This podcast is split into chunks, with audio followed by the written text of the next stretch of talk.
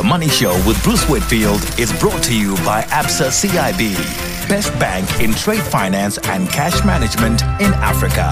ABSA is a registered FSP.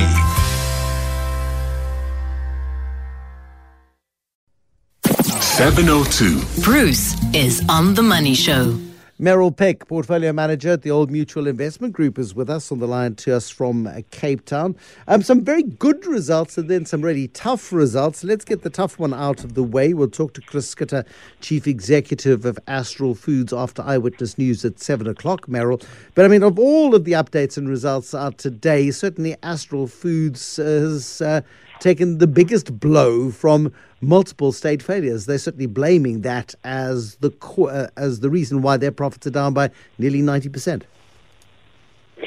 Good evening, Bruce, and good evening to your listeners. Um, yes, reading the, the Astral results certainly makes for um, tough reading, and um, I think they are particularly impacted by load shedding. Um, but also by, you know, food inflation, uh, feed inflation rather, um, which is related to energy prices, fertilizer prices, etc. So um, I think of all the results that were released today, um, there is a common thread about the load shedding expense um, going up six, seven fold versus um, the first half of last year, uh, or whatever the compar- comparable period was. But in the case of Astral, I mean, nearly a billion on um, load shedding costs. And I think um, this does highlight the the food inflation impact of load shedding in combination with a, a weaker rand. You know, one can now understand why food inflation remains sticky, and you can see the knock-on impact yes, load shedding is convenient, inconvenient, but it actually is having a material impact on food prices. Yeah, it's coming through thick and fast. It comes through in Premier Foods. It comes through at all of the food companies. But Astral Foods is taking a really, really rough blow from uh, load shedding. I suppose the antithesis of that is Netcare. Although they're spending a small fortune on diesel, they've been preparing for this sort of meltdown since, did they say 2013 or 2014? 2013 when they started. Um, sort of putting in alternatives because you know again you've got to be able to read I suppose somehow read the future when it comes to insuring yourself against mm. um, the, the, failure of infrastructure. Absolutely. Um, I think hospital margins are, are, probably somewhat healthier and more consistent um, than poultry margins. So having the um, the cash flow um, at your disposal to invest is another is another thing. But certainly, um, Netcare has been particularly proactive. It's quite encouraging to see a recovery um, and a normalization in occupancy levels post COVID. Um, back in 2020, we did some work to look at pandemics and generally how long do they last. And since the Second World War, we haven't had a pandemic that's lasted for more than two years. Um, and in high, yes, at the time it felt like COVID would last forever.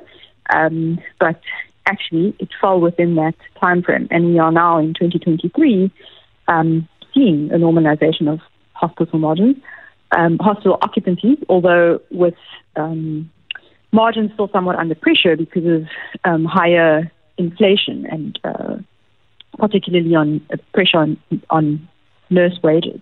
But it certainly is encouraging just to see the normalization of one of the sectors that ironically were hard hit during a health crisis.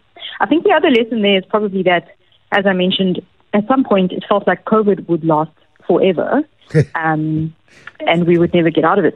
So perhaps the lesson is right now load shedding feels like will last forever. It has. Um, the trouble is this load shedding is 15 years old, and while COVID is weakened, load, I mean, the, the power grid is weakening too, unfortunately. That has the opposite effect. But you're absolutely right, because at some point, uh, there's a fabulous line, this too shall pass. But this is, feels like mm. a hmm. kidney stone passing, unfortunately. Um, it's a, it's I think the solve would be painful. that corporate South Africa is taking yeah. matters into their own hands. No, but exactly right. That's what Richard to telling us, and I'm sure Chris Schutte will, will, must be doing the same sort of thing. Some of the famous brands, um, it's franchisees having to spend a fortune on generators, but there's a recovery coming through in famous brands. There's a recovery coming through in AdCorp. I think Balwin's uh, trading update was was welcome today as well. Um, th- there are some some really positive coping stories coming through i- in lots of trading updates at the moment. Yes, I agree. I think the level of earnings growth that we're seeing is encouraging. There are some base effects. You know, we this is probably um, for for those who are reporting full year. It's it's in some cases the first um, full year without too much COVID in, in the numbers, but there is still a little bit of that base effect. Um, but I think it, it speaks to the resilience of South African companies. Many of them have um, significantly de-geared or cut costs. Those costs have not necessarily crept back up as revenues have returned. Um, and uh, consumer, you know, the spend is moving around, I suppose, depending on the reaction to load shedding. It is having an impact on um, consumer behavior, as is continued hybrid work. So, um, you know, different segments would be impacted um, differently. But uh, if, let's say, there are some positive earnings and um, returns to be made, if one selects carefully, and that is encouraging. Um, little less encouraging is prospects for a rate hike this week. Uh, 25 basis points is definite. Market seems to be looking at a 50 basis points as more than just a vague possibility. Absolutely. I think what we've seen in the last week or two with the Rand um, going out even further than it already had year to date, um, the SARB certainly is under some pressure. Yes, it's not responsible for the Rand directly, but um, the Rand does have a knock on effect on inflation. Um, as we've discussed, the load shedding impact on the likes of food inflation um, is most likely to stay for several more months. So, um, whether it's 25, whether it's 50, the point is it's going up, and that will continue to be a negative theme for at least the next six months um, on the consumer spend and consumer wallet. Yeah, just positive for the banks, yeah, um, but negative for direct consumer facing shares. Uh, and just lots of international commentary talking about global inflation, saying, you know, don't, don't get excited. Inflation is you know, maybe coming under control in many places like the United States and others, but don't expect it to fall. It's not. This isn't a return back to your 2% target in North America or the UK anytime soon. And that's a, a reality with which I think we've still got to get into our mind space that, you know, that we're in a high inflation for longer environment. Absolutely. I think energy markets are still quite fragile, and energy costs being um, quite a significant um, cost. Um, but also, stru- structurally, there are just a few um, drivers at play.